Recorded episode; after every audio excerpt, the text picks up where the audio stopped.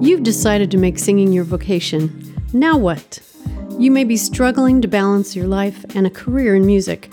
Are you curious about how other singers make it or how they've dealt with success and failure? Do you wonder what their biggest challenges have been, or how about what they've learned on their journey and what's important to them today? Hi, I'm Valerie Day, a singer, educator, and creative explorer. You might know me from my work with the Grammy nominated band New Shoes. Welcome to Living a Vocal Life, where I interview singers who have succeeded in creating a life in music. You'll hear from vocalists of all genres in different stages of their careers, including singers who've been on the Billboard charts and those who are teaching the next generation. What do they have in common? They're all performers with amazing stories to tell and experiences to share. In our conversations, you'll learn what inspired them to become a singer, the kinds of challenges they've encountered, and how they've overcome them. I'll also share what I've learned on my own journey as a singer and educator, practical tools and insights that will help you to live your best, most authentic vocal life. Hello, and welcome to Living a Vocal Life. Thanks so much for listening. Before I introduce my guest, I'd like to invite you to sign up for my newsletter. Vocal Notes will land in your inbox just once or twice a month. In it, you'll find practical tips and inspiration for singers and a link to the latest podcast interview so you'll never miss an episode. Subscribers also receive special discounts when they purchase my courses for singers. You can find the link to my website in the show notes or just head to valeriedaysings.com. I look forward to connecting with you. My guest this episode is Ara Lee James. Ara has a voice that can sing anything and a way with words that is truly transcendent. Her voice is powerful in its strength and its tenderness, and I'm not the only one who thinks so. Music presenter Sue Svensson wrote, Ara Lee is the best singer I've ever heard, period. But what she does is more than that. To hear her live is gut wrenching, heart soaring, it's a spiritual awakening. Gary Granger, an award winning independent blues broadcaster from the UK, says No matter what tribe of the world you align yourself with, Ara Lee's music will speak to you at a primeval level, awakening emotions and spirits from your past, from our past. And Arnold Schwarzenegger said, I've never heard anyone sing like that in my life. But it's not just Ara's voice that's incredible, her story is too. It starts in New York, where she was born, moves to Appalachia, where she cut her teeth singing harmony out of a church songbook, and then back to New York City. It was there, just as she was starting to find herself as a young woman, that she lost her voice and her way for 13 whole years. 10 years ago, Ara walked into my vocal studio, student information sheet in hand. Part of her story was on that sheet, but until this interview, I only knew the barest outline of what she was working through. Her story is about a voice, lost and found, the rebirth of a singer's soul that, along with the sound of her incredible voice, will take your breath away. I highly recommend putting some headphones on for this episode. You won't want to miss a word or a sound. I'm on oh, my way.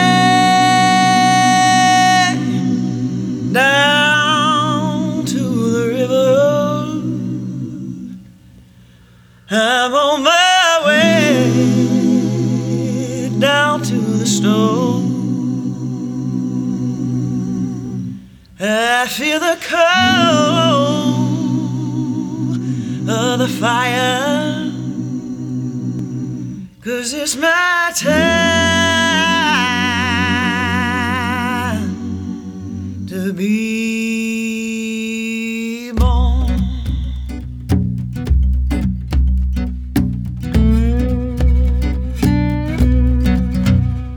You gotta move when your soul say move. You gotta move when your soul say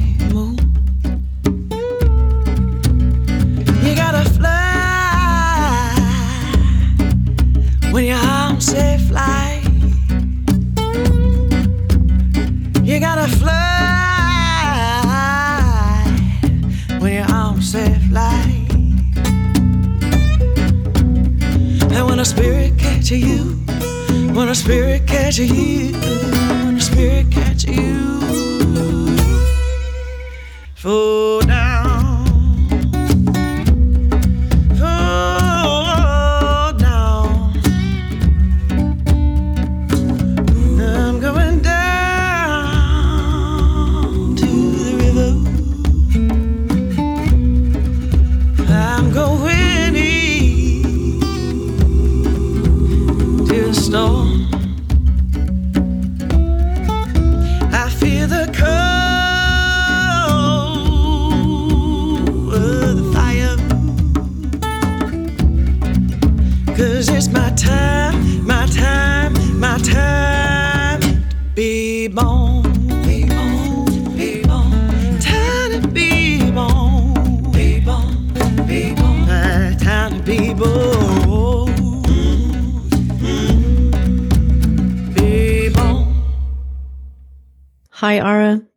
so much for being on the podcast today. Hi, Valerie. It is so wonderful to talk to you and to hear your voice through these little headphones from Vashon. I know. It's a, is it a beautiful day up there? It's a totally gorgeous day here. It is so beautiful today. And yesterday was one of the biggest storms we've had. I thought my house was going to lift off the ground like the Wizard of Oz. Um, it was all the power went out and it was just branches everywhere, trees down, the entire, Whoa. this whole part of the island that the power was out. Jamie, my girlfriend who lives three blocks away was like actually afraid for her life. And then this morning, uh, woke up, raised the curtains and the sun is shining and it's beautiful and blue and And the birds are know. chirping and it's like it never happened except for, you know, there's all this debris everywhere. It was the same here. It was crazy and so much rain. I thought the house was going to lift up and just, you know, we were going to be on little rafts going down the road. Yeah, It totally. was- ah, it was kind of an exercise in faith, falling asleep and believing, you know, the house is going to be Oh standing in the morning.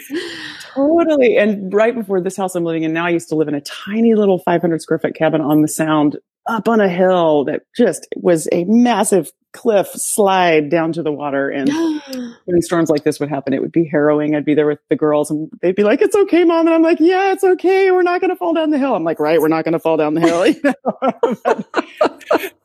um, so I'm, I'm, it never fell down the hill and I'm grateful to be in a, a house on the ground right now. But yeah, Yeah. waking up this morning to the sun felt like honestly just sort of a microcosm of these days. One day it's like the worst thing you've ever seen, the worst storm ever. And then the next Yes. day, utter beauty everywhere you look, you know, Yeah.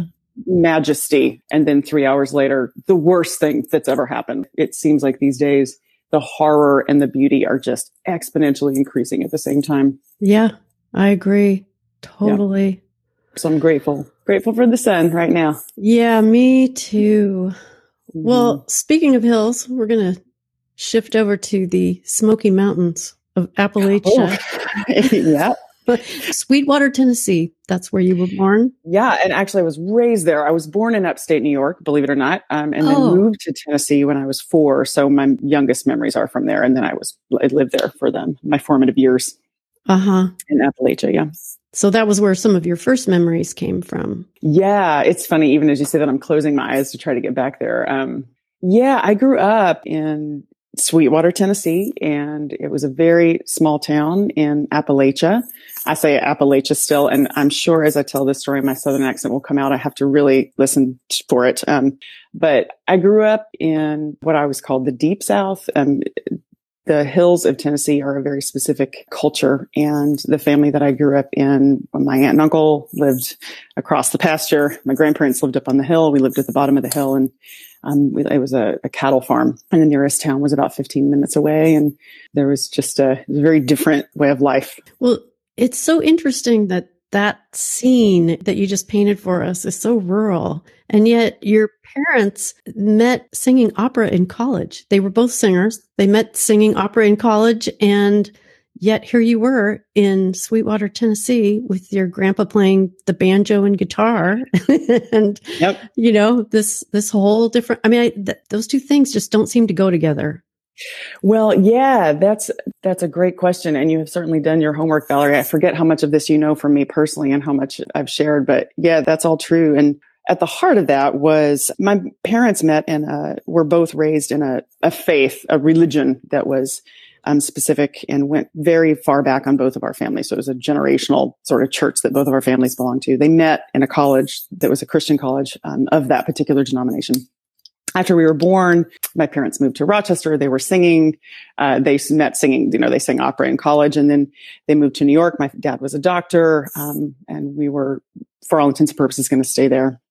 When I was four, my dad came out and he came to the realization that he was gay um, at that time and with the background that he had in the in Christianity, and this was something that was extremely um, um, I, I, can't overstate uh, how hard it was for my dad at that time. Oh my gosh, what year was that? 1980. 80, yeah. 81.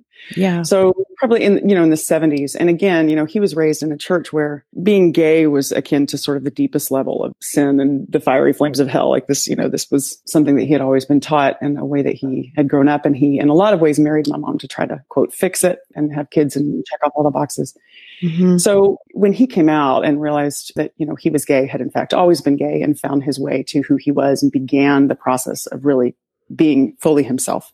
My mom at the time had never really even heard of this. This was new for her. She tells me now things I never knew. It she, you know, she bought a book on what is gay. And this was, you know, this was just outside of her, her knowledge, her awareness. And at the time when dad came out, she took us to Tennessee. She wanted us to be as far away from his, uh, quote, sin mm. that we could be. She tried to protect us from what she saw was uh, a horrible influence um, in our life. And he was, for all intents and purposes, really cut out of our life. As a kid, what happened there is when we moved to the South, we moved into this farm with my mother's family who were deeply religious. And I began my education in fundamentalist Christianity, really. And mm-hmm. Um, spent the school year in Tennessee, going to church three times a week. That is absolutely where my musical education began, was singing. I went to the church where I grew up. Instruments weren't allowed. They were not allowed. They were considered sinful. So only the voice was allowed um, mm. in this particular denomination, which looking back from a purely musical standpoint, everything I learned about harmony and music came through my ears and through my voice. And mm-hmm. I understood things inherently because of the way we sang together in that shape note singing. Mm-hmm the South, right? Which I guess apparently has had some revival. I can't even believe it. I heard people, I was walking down Portland the other day and I heard someone singing this song that I sang as a kid, like this group of people singing. And when I say the other day, I mean years ago, but that's how time feels right now. But mm-hmm. I heard, I heard this group singing and I was like, what is happening? I'm hearing this four part harmony. And it was this like, you know, hipster revival of shape note singing, which just blows my mind. But this was where I learned music. And so I spent my school year there, but then my sister and I would go to New York City where my dad lived with his partner. And we spent the city in New York um, having a totally different education. Oh and my, my dad had a house on Fire Island, and we went to opening night at the Met, and we went to Broadway shows, and we met people that I could not possibly put in the context of what I was learning in the South. And that was sort of the education that I had. Uh, the very what's the big word I'm looking for, Valerie? I told you dichotomous. Dichotomous. Yeah. Dichotomous yeah. yeah. Those two realities are so different. Did that feel kind of schizophrenic to you, or were you just a kid and that was just kind of like, okay, that's dad and this is mom? And, you know, where did you feel like you fit in all of these places? Yeah, that's a great question. I think for me, and this is, these are things that I have to look at a lot as an adult now through the lens of having learned and sort of the eternal process of healing from the things that, that we go through in life. But I learned a lot about shame mm. and about how the lens that we view the world really affects our view of ourself and how incorrect those lenses can be. As a kid, I wasn't really allowed to be close to my dad because of how my family viewed him. There were people in my family who wouldn't say his name. Wow um, they wouldn't, they were like, we don't speak his name. And being gay was the worst thing that one could be in this particular thing. Um, you know, and we can certainly get to this later in the interview, but I am 43. I am now out as a gay woman and my journey in understanding my own sexuality through that lens that I was taught at the time, which was that being gay was not an option for me as a kid is something that I've also had to come to in my own time in life. Mm-hmm. So yeah, a, just a really interesting education in two different um, ways of moving through the world. And even looking back now, when I talk about sort of the deep South and people who said these really extremely judgmental things, I also know that for the people who believed those things, and I did too when I was younger, these things that I believed came from a sincere place, right? Came mm-hmm. from a mm-hmm. place of that's, that's as much as they knew. That was where their knowledge went. And I think it's just an interesting time to see how the world is awakening from these stories that keep people really trapped in shame and mm-hmm. trapped in uh, ideology that's very black and white when gray is just so beautiful. I love how you said that. Gray is actually so beautiful because that means that there's a lot more variety that you don't have to fit into a box. Right. The world isn't black and white. There's so many different shades of color of Right. Right. Yeah. Gosh, I love how you said color too, because, you know, black and white is safe, right? Right and wrong is comfortable. It feeds our ego. It feeds our need to be above someone. You know, it, it stamps something and we crave that, I think, as human beings. And what is so much more beautiful than black and white is color, right? Yeah. Yeah. I, I, shouldn't say more beautiful, but certainly more interesting. And, mm-hmm. and that, that just the myriad shades of gray in between those two extremes is, is such a beautiful thing to explore and also really brave for people who leave a life where they once thought in terms of black and white and move beyond that into something that feels really frightening and free. In this really very fundamentalist Christian environment where instruments weren't even allowed in mm-hmm. church, you learned how to play the violin anyway. How did that come about? Right. How did you navigate that? Well, right. Well, that's to the credit of my mom, who even though she lived in this environment, my mom, you know, at one time married my dad and they did have a lot in common. The fact that dad wasn't straight really was the kicker there, but they loved each other and did for their whole lives. Mm. And my mom had a great, deep appreciation for art and music and always did, still does. And she enrolled me in Suzuki violin lessons when I was four or five. I think it was a way of bringing music in. We weren't allowed to bring instruments into church. Um, mm. Um, for us, that was the distinction. Instruments weren't allowed in worship. Um, they were allowed on your own time outside with whatever you wanted to do. But when it came to any sort of worship, it, it could only be the voice. So instruments were allowed, like my you said, my grandpa, he played the banjo. Um, he played, you know, guitar. We would sit on the porch and play music and I played Suzuki violin, but outside in what was, you know, a secular capacity. And that was, that was okay. Uh huh. And then you grew up listening to Dolly Parton. Yeah. And even, yeah. I read that you even had season tickets to Dollywood. I mean, oh gosh. Yeah. Oh yeah. I mean, in Tennessee, Dollywood, well, at least where I lived, Dollywood was the thing to do. And I still have a massive love and deep respect for Dolly Parton as a human and one of the greatest songwriters of our time. Oh, yeah. She's yep. an amazing songwriter amazing. and what a life she's led. Yep. Yep. Yeah. What a life she's led. So, how did you get from Appalachia to New York City again? When did that happen and what made you decide to move there? Yeah, so um, I moved to Manhattan when I was 17. I graduated high school a year early. And at that point, I couldn't wait to get out of the South. I had obviously been visiting New York, visiting my dad in the summer, and I was ready to explore, you know, move beyond my world. And so I moved in with my dad and his partner, Jeff, who they were together for almost 35 years um, before he was married to him. So he wasn't his husband at the time, but his life love, Jeff. Moved in with them in New York and began my education in all that I learned in my time in Manhattan. So, what was life like for you during that time? I mean, I know I read you went to Hunter College. What were you thinking you would be doing with your life after you moved to New York? So what happened when I moved to New York, I met and auditioned for some really influential people. Um, I got a solo singing with the New York Gay Men's Chorus and sang at Carnegie Hall when I was 17. I, you know, there were some really cool things that happened. And then a few months after I was there and was excited to sort of begin this life as a vocalist, I met some people who invited me to a spiritual group spiritual discussion. And at that time, I was already feeling guilty for not going to church because of how I'd been raised. And what ended up happening is these people became my friends really quickly. I was young. I was 17. I was newly in New York and it seemed pretty harmless at first. Over time, this group sort of became my world. And I'd say within six months, I had lost much of my identity, um, even what I was sort of carving out for myself in New York, and they had filled it in what happened in that group, and it's interesting even telling you this, my hands are shaking as I'm talking because it's such a hard thing to talk about. And for years, I didn't talk about it because I felt so much shame. And even now talking about it, so much shame comes up for me. But in a sense, what this group was under the guise of spirituality was they were a cult. Mm-hmm. And they also taught the very things that I had been taught as a child. So for me, the dogma, they were pretty much just a very quote committed version of what I had always been taught. So it was a continuation of what I learned from the time I was four. For me, it felt like recommitting to the thing I felt like I should do. Right. Mm. So many ties with your family. I mean, that just must have felt like home in a way. Absolutely. And what happened for me was that group became my life. I cut off my family. I cut off communication with my father, even my mother the rest of my Southern family, they deemed not committed enough as Christians. So wow. they were cut out of my life. And for 13 years, I was in that organization. I went to seminary. I became an ordained minister. I converted people and studied the Bible with people. I spoke all over the world. I spoke at Madison Square Garden in front of 15,000 women.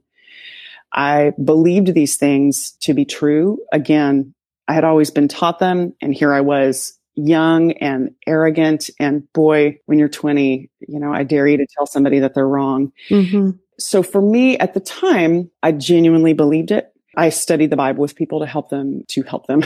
I quote converted homosexuals. I, I was just writing about this the other day and was trained how to do that. And I wasn't allowed to go to college or sing. I had an arranged marriage to a man that I had never kissed until we said I do when I was 25 and did that to submit to the authority of the group that I was in. I wasn't allowed to speak or preach if men were in the room. It was a group where women were meant to be silent and submissive. Again, the same way I was raised as a kid. I remember the feeling of I would be leading and praying, leading a group. And then if a young man, even a kid, like a 10 year old boy walked in the room, I, I had to stop talking. Wow. Because in that particular version of faith, men have authority. And it wasn't until after I got married and the arranged marriage that I had agreed to, he began to become abusive. And during that time is the time that I began to wake up. And within a few years, it became very clear to me that I was in a cult, that I had to get out, that my entire idea of faith was really messed up. I mm-hmm. didn't know what was true, but I knew that wasn't true. And I knew that if I left my husband and my job, that had been my job at that point, my resume would have had cult leader on it, right? That I would be leaving everything. I had no college education. and I made the decision to leave. And I remember the day that I left, I left my house without shoes. I was afraid that my husband would be violent. And I got on a bus and went to New York City. My arranged marriage husband was quite wealthy and I knew leaving him would be a really huge deal. So when I left, I moved to New York. I moved into a place that had been a women's shelter on the Lower East Side. I remember that place. There were bars on the windows and a shared bathroom down the hall. And I moved into that room and that is a place where I began to awaken I began to think, I began to read books that were not approved by the cult or by uh, Christian approved literature. It's the first time I ever read poetry. It's the first time I ever read anything that changed my idea of what was right and wrong, what I had been taught since I was four. Sitting in this room in my house of cards, looking in the mirror, wondering where you are. Am I still a pearl? Or are you still a stone? Are we in this place? Am I all alone?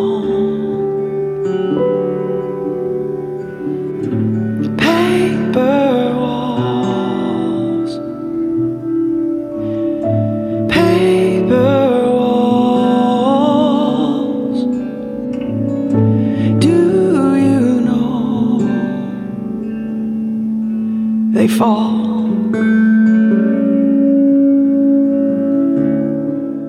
And that was when I applied to go back to Hunter College and got in.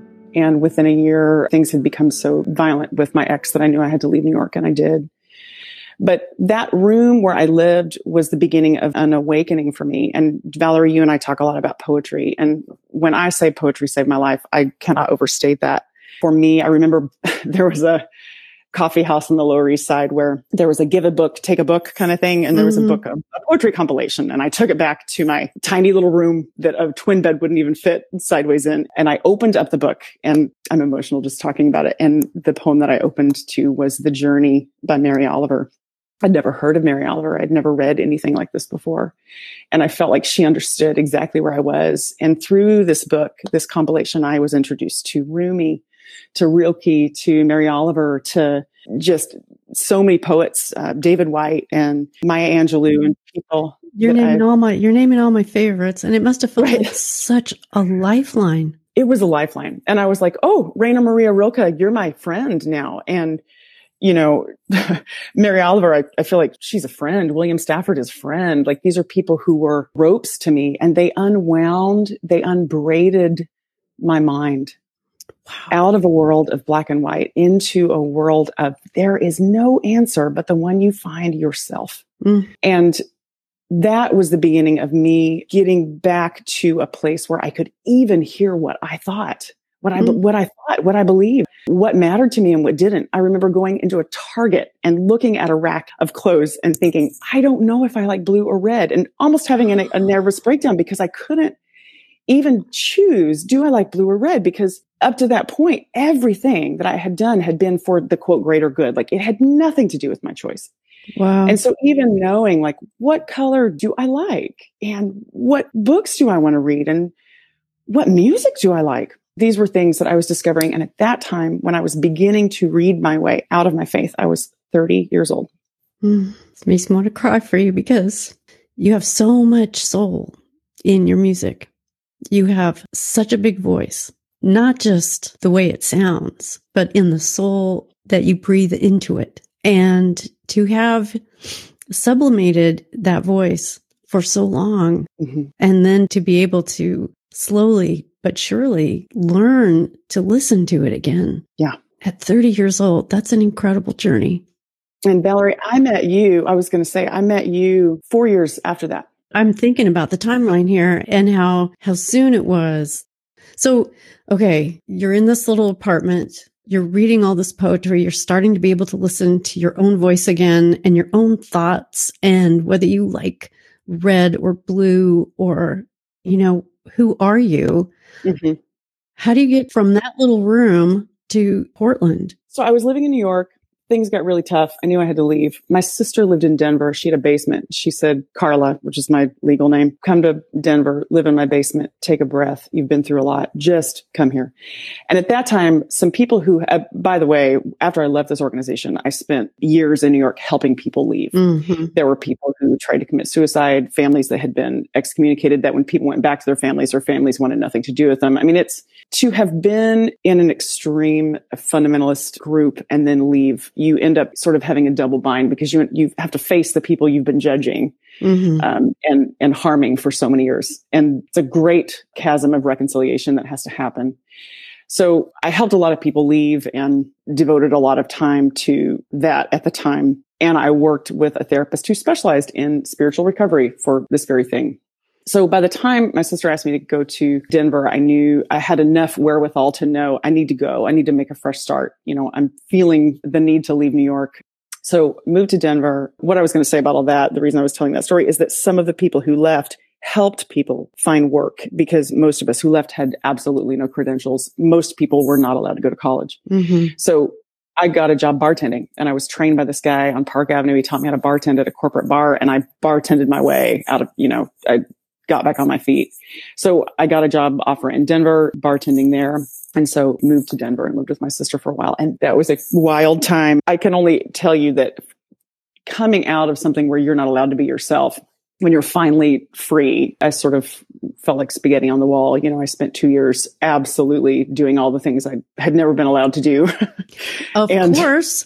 right. Right. I'm like, how can I, how can I say that in a way? Well, you had a lot of catching up with a lot do. of people, Valerie. I slept with a lot of people. Yeah. And um, you didn't get I- to you know, didn't get to go through your wilding years. You had a lot Totally, of right. I was- my God. It was like being 18, but I was 30, you know, so I had, I had that time where, you know, I, I drank a ton and slept with a lot of people and listened to music I had never listened to. I mean, I had never listened to anything other than really Christian music until then. I didn't know, I, I couldn't have even told you two Beatles songs when I was 30. Wow.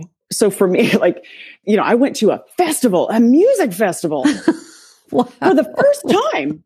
The very first music festival I went to was String Summit in Oregon. And I was like, these people are all playing music. I, I, everybody's here listening. I, I, I couldn't believe because I had never seen anything like this. Wow. And yeah, I know. So, you know, this was just all part of the gradual unfolding. I lived in a bus. I moved in with a friend. We, I sold everything. I lived in a bus. We converted it to run on vegetable oil and we bartered our way across the country. I totally had this just live with curiosity and explore and forgive me, but just a fuck it. You know, it was a, it was a Yeah. fuck it time. Yeah. F it. I'll say. You Yeah. uh, Yeah. yeah. And still probably so many feelings going on underneath the surface. Oh, like, because feelings. only so many, I mean, after those years, I'm sure not all of them can bubble up to, to the surface at once. To unwind all of that, you can't open up the hood and just keep looking, you know, look at all of Right. it. You know, oh gosh, no, I don't think I opened up the hood at all. I think I just tasted freedom. I just drank freedom, you know, like water. I drank Yeah. poetry. I drank Yeah. music. I drank people with different points of view. I drank, you know, uh, I just drank it all. And that was the beginning of me believing and thinking maybe I could sing. I'm gonna open my bell, sing my joy. I'm gonna open my bell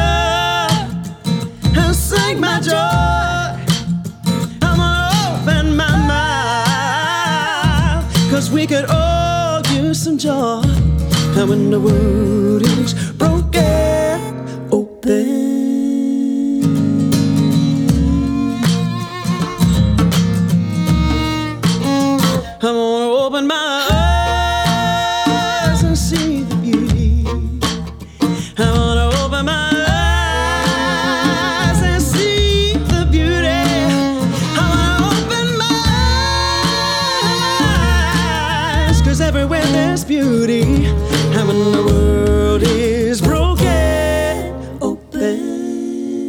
So one of the things that happened during that time was my first love after all of it. His name was Darren Hahn, and he happened to be Ani DiFranco's drummer for a long time. And I met him and he was drumming a lot around Denver. And, and I told him that I had always really wanted to be a singer, that I had always had a voice, and he knew, you know, my history and my past. And he encouraged me to start singing. And that was the beginning of me even just exploring what it was to sing. Um, I bartended at this bar and I would hop up on stage and sing a song and then hop back behind the bar and keep bartending.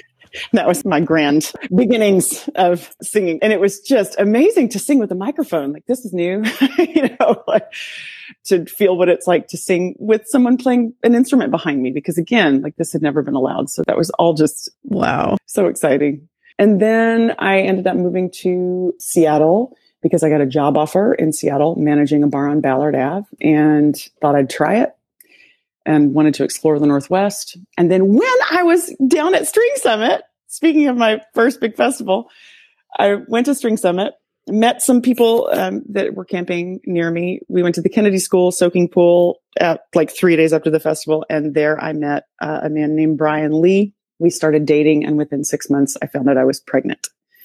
And that was also new. I was on birth control. It was an absolute surprise. Oh my goodness. So at this time, now I was at a place where I felt like, oh, I'm getting up on my feet. I'm supporting myself. Life is beautiful. And now I'm going to have a baby. wow. And at that time, I was 33, I think, when I found out I was pregnant with Willa. Hmm. And what happened for me then was this realization that, okay, you know, I've had my time and I need to figure out what's next for myself and for this child. I had no idea if Brian was going to stay in the picture. I knew when I found out that I was pregnant that I would have the baby. I never knew, you know, how I would feel up, up in that moment, at least over the past few years. And decided, you know, I was going to have this baby and see what happened. I was not even really living in Portland. And this was all, you know, I was just sort of living on the road at that time, living in a bus and having my hippie time. and decided to have Willa and to settle down in Portland, got a job not long after Willow was born, I went to Jimmy Mak's. Now tell me that's the right name, Valerie, yeah. for the bar yeah, the jazz club in, Port- in downtown Oh, Portland. Yeah, down, yeah. downtown Portland. And you know, you have those moments in life where you're like, this moment changed my life. And Uh huh. and this will bring us back into perhaps what this podcast is meant to be, which is about voice. But um, I went to Jimmy Mak's and um, Darrell Grant was playing there. And I will never forget that because he was transcendent. And he spoke to the crowd with such grace. And there was a beauty about that man that changed me. I don't know how else to say it. And I knew that I had to study music. And he mentioned from stage that he was the director of the jazz program at Portland State University. And it was like a shockwave went through my body. And I thought, that's what I'm going to do. I have to do this. And I want to learn from that man. And so I looked at PSU. At this point, Willow was nine months old. I was still nursing. I mean, I was, you know, all the things. And I asked if there was any chance that I could audition for the jazz program. They said, well, we're sorry, there's no vocal component to the jazz program at PSU. And I said, can I please audition? Can I just please audition? Can I please sing for Darrell Grant and just, you know, see? And they said, well, you know, we're thinking about maybe starting a program. So I got an audition with Darrell. And for me, Valerie, let me tell you, this was the most frightening thing I can possibly to tell you how scary this felt for me. I had never really sung for another person. And then they told me, okay, just bring a lead sheet and a song, and then Darrell will play with you. I didn't know what a lead sheet was. Mm-hmm. The extent of my musical knowledge was middle C on a piano and Suzuki violin, which is ear training. I had absolutely no idea. So I randomly found a pianist and hired him to teach me what a, like, I spent an hour with him and said, can you please show me what a lead sheet is? And then you went and auditioned for Darrell. So what was that like? Yeah. Okay. So then I'm there and I had this lead sheet in my hand that I barely knew how to use. And I put it down in front of Darrell and I was so scared. And I sang summertime. And then, you know, again, this is the first time I had sung with someone in, you know, forever with someone playing an instrument. And I was terrified. And when I finished, he said, okay, let's trade fours. What? Okay. right. So apparently Darrell thought that that's something that I might know how to do. And I was so embarrassed. And I said, Darrell, I don't know what that means. And this is the thing I want to say about Darrell. And this is at the heart of why I love teaching now and what I love about people who are truly humble, authentic souls in this world committed to music and not their ego, of which Darrell is one. And he was so kind and he said, Oh, no problem. Well, this is what that means. And he explained to me what it meant. And he talked me through it and we played around and I tried it and he was like, no, no, no, go back and try this. And there was not a, an ounce of him that shamed me or made me feel like you're auditioning. You don't even know what trade fours means. Like his attitude and his spirit was so open and so generous and so kind. And I don't know that Darrell will ever understand how important it was for me. I know I'm crying in that moment. I don't know that Darrell knows that that was the first moment I had sung in front of another person. I doubt he did. I doubt he does. No. And that he, in that moment, had this chance. And he could have been even just a tiny bit condescending and, you know, understandably so. And he was so kind. And that him just being who he was gave me permission to sing out, to try, to play, to free my voice. And we played around and he played and I sang and then he played and I sang. I'd never done anything like that before with a person. And when we walked out of the room, he said, well, you know, he said some nice things. And I think he said something like, well, you've got quite a voice on you. Well, great. All right. Welcome to the program. You're the first vocalist we'll admit to the program. Walk this way with me. And he walked me down to the office and he helped me sign up, you know, and get my paperwork in order. And Wow. And I was like, great, thank you so much. And I walked out of the school and into the parking garage and I sat in the car and I put my head down on the steering wheel and I wept. And I cried and cried and cried because I had not used my voice ever like that. Hmm. And then he said, well, you know, you need to have a teacher. And of course, Valerie, that was you. And over the next three years, I began to learn how to sing through the language of music theory. I was nursing my way, you know, milk stains on my shirts, exhausted in class with these 18 year olds trying to like transcribe figured bass. I mean, it, I had absolutely no preparation for this and I loved it. And it was so hard and so wonderful. And during that time was when I began to find my voice.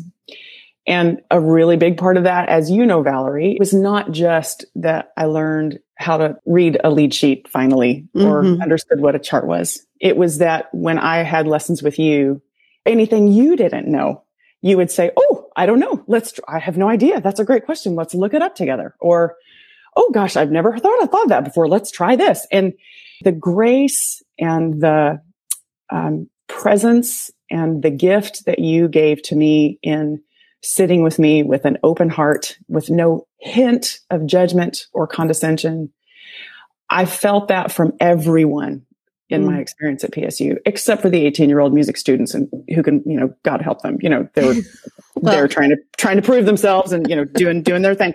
But, but I was, you know, certainly felt like, I mean, I was 34, 35 at this time and ended up graduating and beginning my career in music when I was well into my 30s. And the other place that I know your voice really was able to shine was in the choir, Mm, which must have been kind of an incredible thing to go from your particular experience with shape singing and singing in your past mhm, mhm, to this this university choir mhm. where all kinds of music was sung Yeah. and I don't know, how did that feel to you? What was that like? That was, I mean, I don't use this word lightly, but that was transcendent. There were moments, and this is just talk to talk about Dr. Ethan Sperry for a minute, but what he created with that group was Extraordinary. absolutely extraordinary. And if Yeah. you've never heard a choir, and if you're not into choir singing, I dare you to go hear the Portland State Chamber Choir and be lifted off your seat and experience something that is just nothing short of ethereal. We competed in a competition in Italy. We got to go to Italy and compete in a competition that no American choir had been invited to compete in, like ever. And we were competing against, you know, professional choirs from all over the world. And we ended up winning that competition. But being a part of that choir, there were moments when I felt like my single voice was made up of a hundred voices. And when the magic that happens when all of those voices are locked in and listening and being in conversation with each other in the context of a song is really, it's magic. There's nothing like it. Yeah, and it's not a group of people when you're singing together. It has nothing to do with your ego, and your your work is to disappear. Yeah. Your work is to listen. Your work is to blend. Your work is not to try to be in the front. In fact, if your voice comes to the front, then you've done the song a disservice. Uh huh.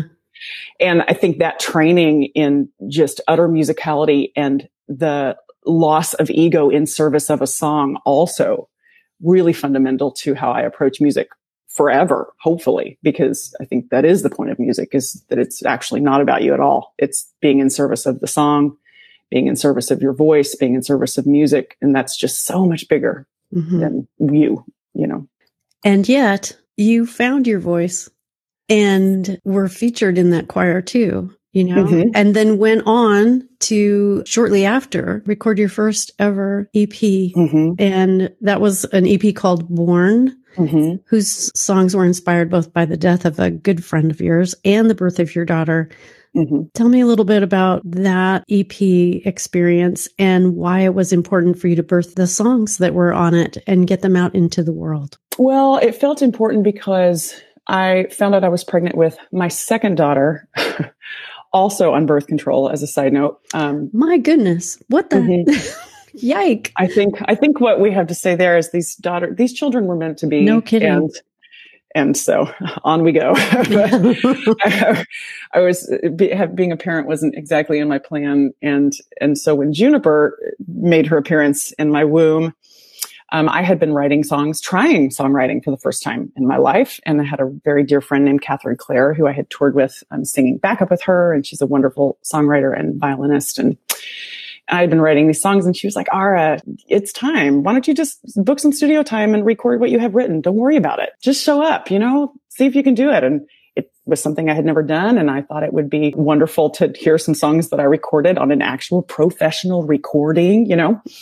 And so she booked studio time for me. And I always say she was sort of like the midwife of that, that little EP.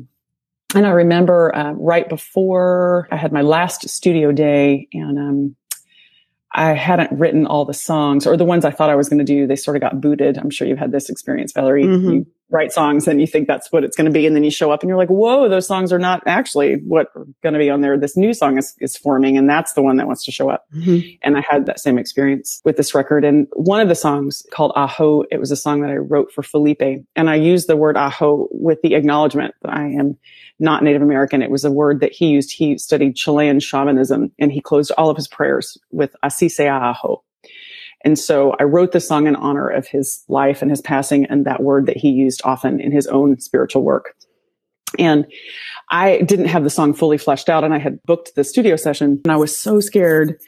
Um, so funny as I'm telling you this story, I realized before every time I tell you that I did something, I say, I was so scared mm-hmm. because it feels like you know, when your life right before you sort of enter into something where you expand, there's just this massive fear. I don't know. Maybe it's just me, but that's, that's how it no, feels. And so then no. you got to walk toward it, right? Yeah. Feel yeah. fear and do it anyway, as they say. That's right. Yeah. Yeah. Yep. I was so scared. And I went in the studio and I hadn't had the song fully written and I decided to just sing it and layer the voice and then add in rhythm. And we recorded that song in one day and it's one of my favorites on the record. Oh.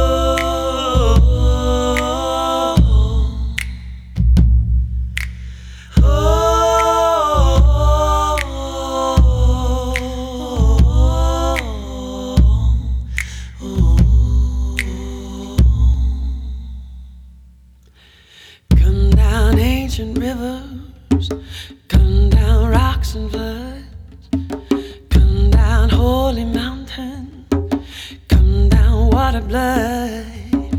Come down, sacred forest. Come down, mighty wind. Come down, holy mother, and teach us how to live.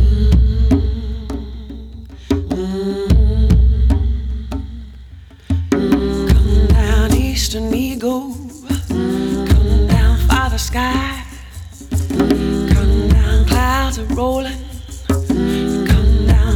fly.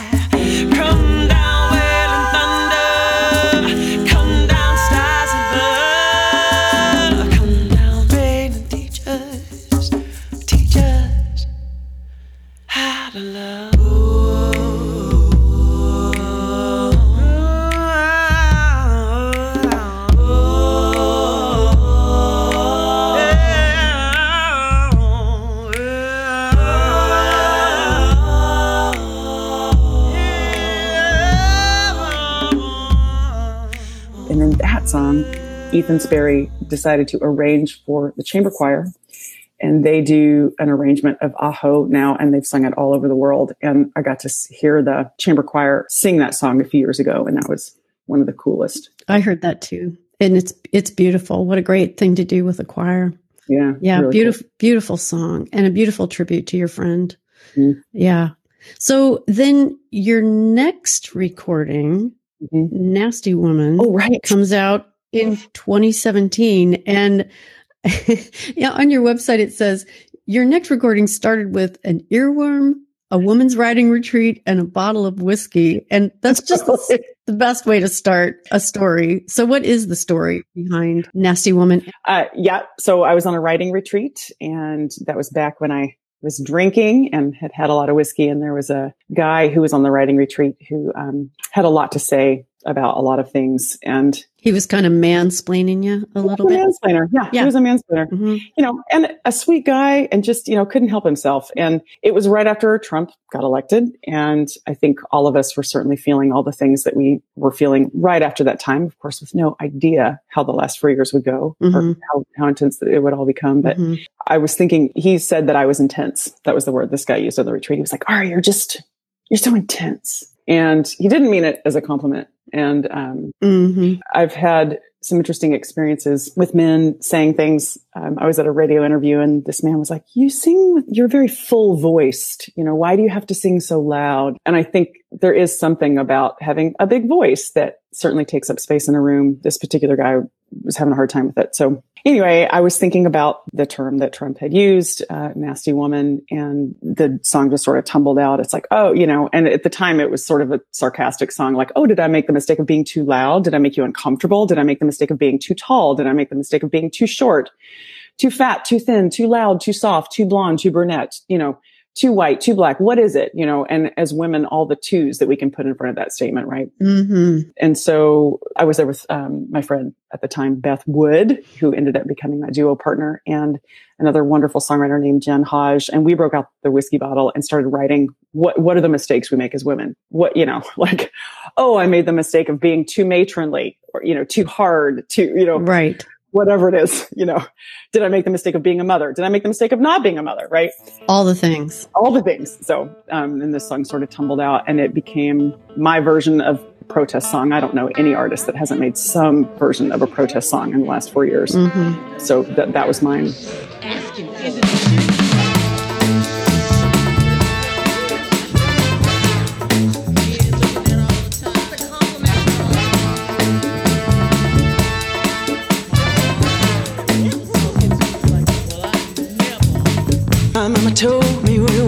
To be a woman.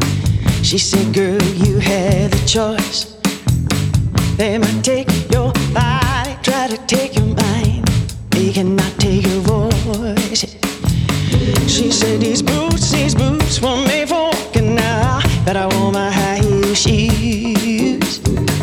And I did it uphill in the snow of conference rooms. Now I got the nasty woman blues. Did I make the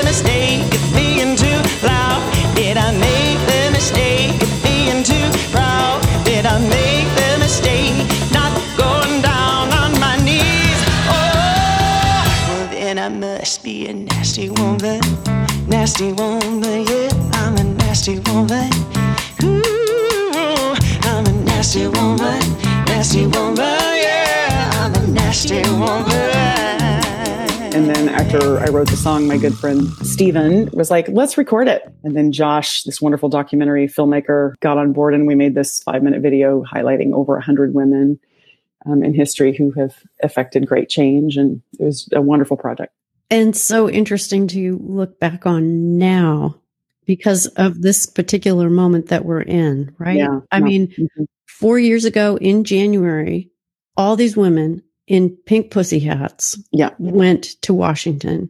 And what a different kind of group and exercise in protest that was compared to what just happened last week. We're recording this a week after the insurrection at the Capitol. And I just remember waking up when he was elected and actually barely sleeping after he was Mhm. elected because Yeah. the misogyny and the meanness that I saw Mhm. i- Mhm. in him, I knew what's going to mean chaos and pain for a lot of people. Toni Morrison wrote something on the artist's task in troubled times. Mm. Um, she said, This is precisely the time when artists go to work. There's no time for despair, no place for self pity, no need for silence, no room for fear. We speak, we write, we do language. That is how civilizations heal. Mm. Oh, wow. I know the world is bruised and bleeding, and though it is important not to ignore pain, it's also critical to refuse to succumb to its malevolence. Hmm. Like failure, chaos contains information that can lead to knowledge, even wisdom, like art. So Mm. I don't know, this this song that you wrote, it's really fun, but it also has a lot in it about that moment that we were in. Where do you want to go with your art next? I have no idea. I have no idea. And I think this place of not knowing is exactly where I'm supposed to be. hmm I think this year has been a year of embracing the not knowing. And after Nasty Woman, I toured as a duo with Beth Wood in our duo Stand and Sway and did that full time for a couple years before COVID hit. And I think the thing that keeps coming up for me now is I'm coming back to this love of poetry and soundscaping around poetry. I think poetry has saved my life this year as it did uh, when I was 30 hmm and uh, leaving a cult and had nowhere, no way to get my brain around concepts that are hard to ever understand as a human. But poetry this year for me has been a way of keeping me grounded in beauty, in exactly what you're talking about in a chaotic world. And poetry grounds me without answers.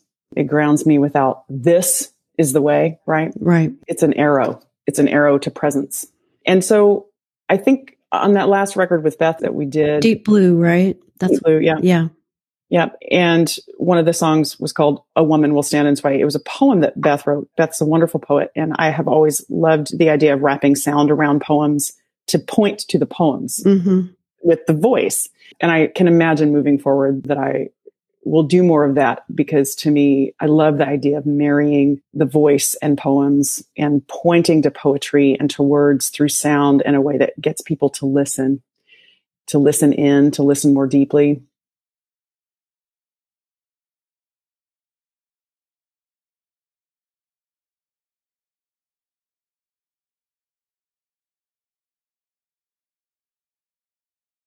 That's a gorgeous song.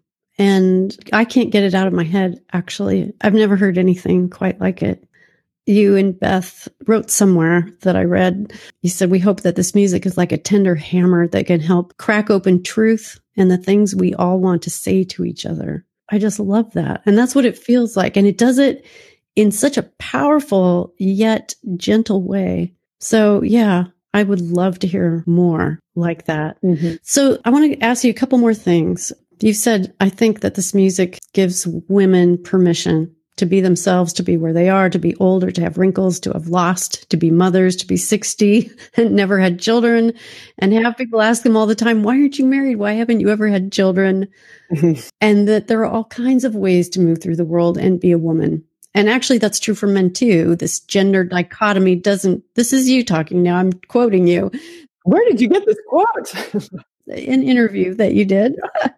this gender dichotomy doesn't just affect women, the ability for men to be tender and sensitive and open and mm-hmm. kind and not to have a huge paycheck to be worth being a man. Mm. That's important too. We each have roles that unjustly keep us in our own cages. It's not just women.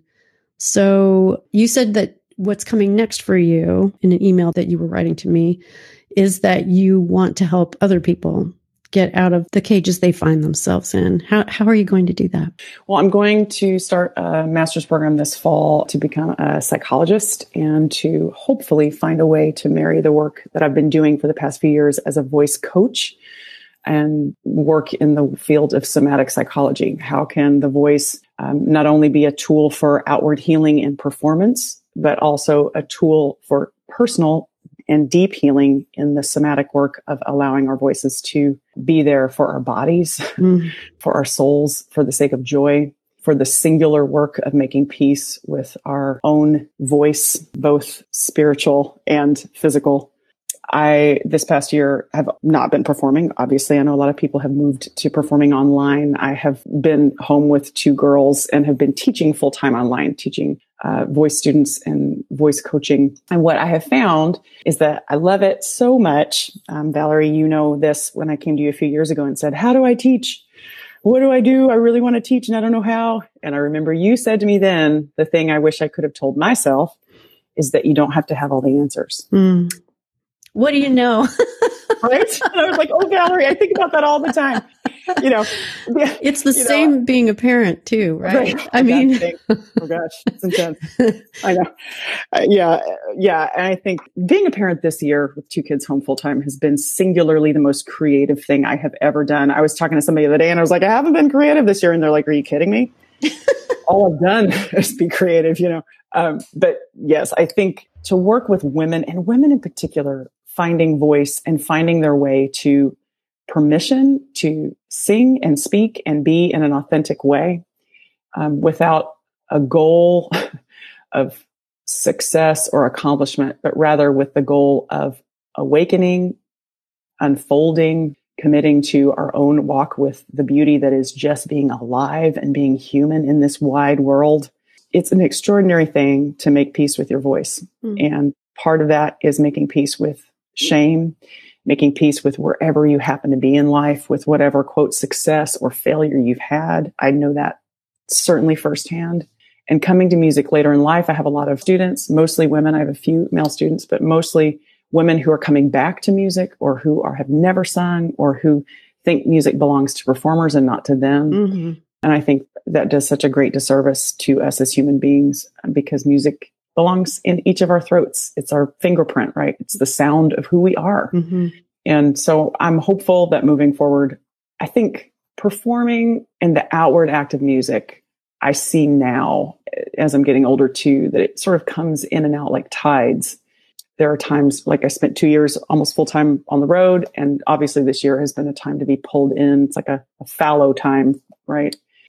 I don't know how much the outward act of making music versus the inner work of using sound in a place of healing. Those things sort of, I think, come and go and work together. But working with people one on one and helping women right now, especially believe that their voice matters, that it's important, that it's imperfect. And in that imperfection is the beauty.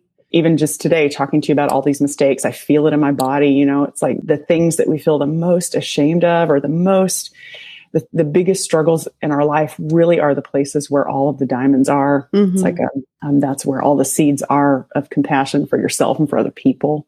Mm-hmm. And I think in the work of music and the work of voice, it's a lifelong journey. And it's a journey of finding peace with yourself and understanding that music has this just profound ability to heal mm-hmm. on so many levels if you show up for it. And it will show up for you in ways that will continually surprise you. I'm going in the deep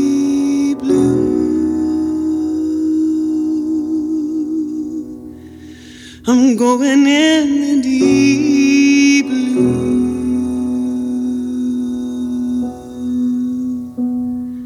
Heaven, won't you help me? Water eyes to green. I'm going in the deep blue.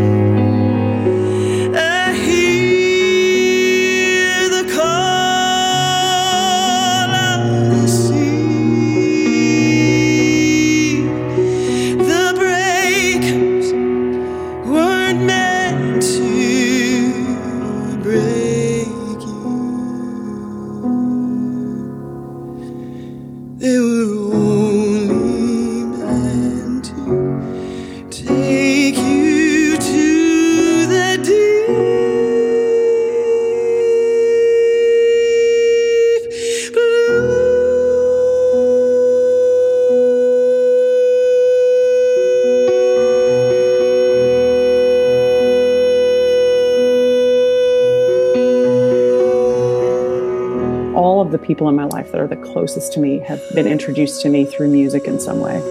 And that, to me, is the wealth of music. So much more than whatever you might define success as. The love of people and relationships that music has brought into my life is the greatest source of my wealth. And I think music gives back to you in ways that you cannot possibly imagine. And it's worth every minute of devoting time and energy and love to it. I'm going in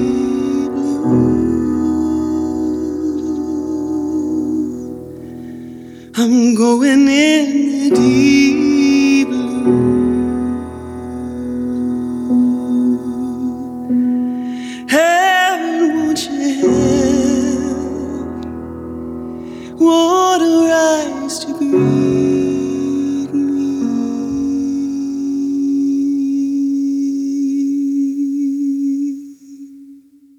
Wow, you're inspiring me to fall in love with it all over again.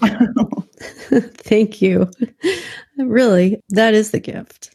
All of those things are huge. It is more about finding your own voice than it is about success. I, yeah. you know, it's the journey. It's not the mm-hmm. destination, mm-hmm. all those things that people say.